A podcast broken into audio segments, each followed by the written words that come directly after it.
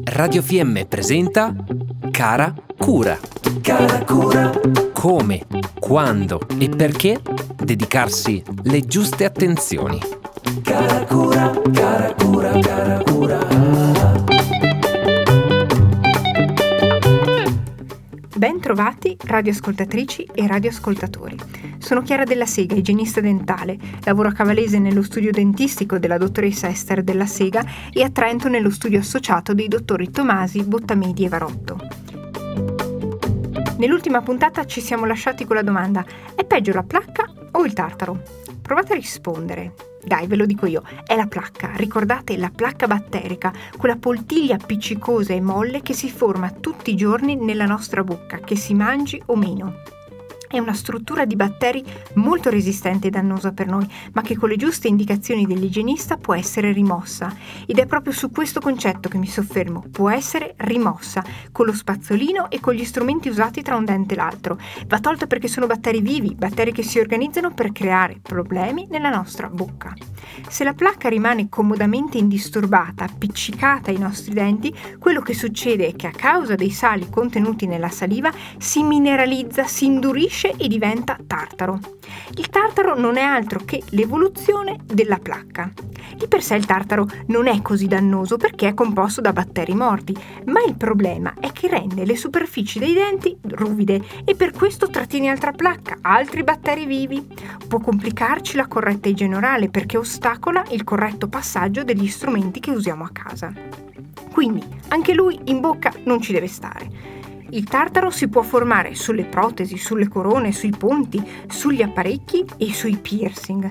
Non pensate di avere a che fare con batteri impreparati, si attaccano dappertutto. Dove trovano superfici dure loro si appiccicano e sono da rimuovere prima che diventino tartaro. Il tartaro può essere di colore bianco, giallognolo o anche di colore nero.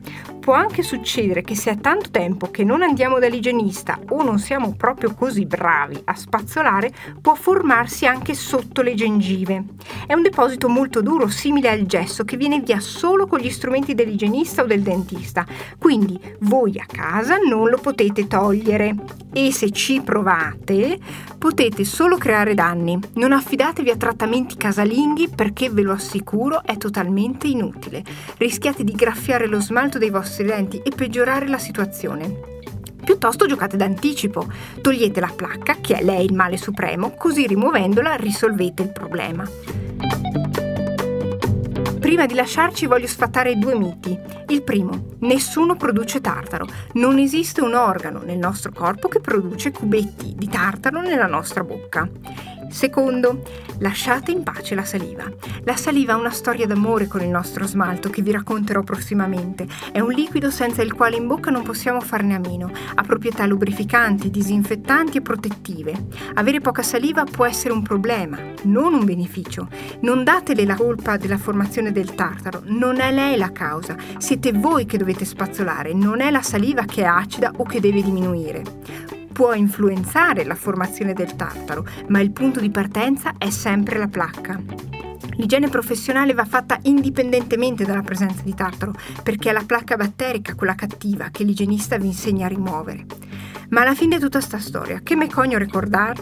Per ostacolare la formazione del tartaro bisogna rimuovere ogni giorno la placca batterica.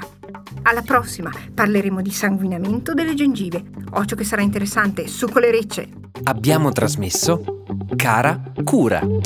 Cara Cura. Come, quando e perché dedicarsi le giuste attenzioni. Cara Cura, cara Cura.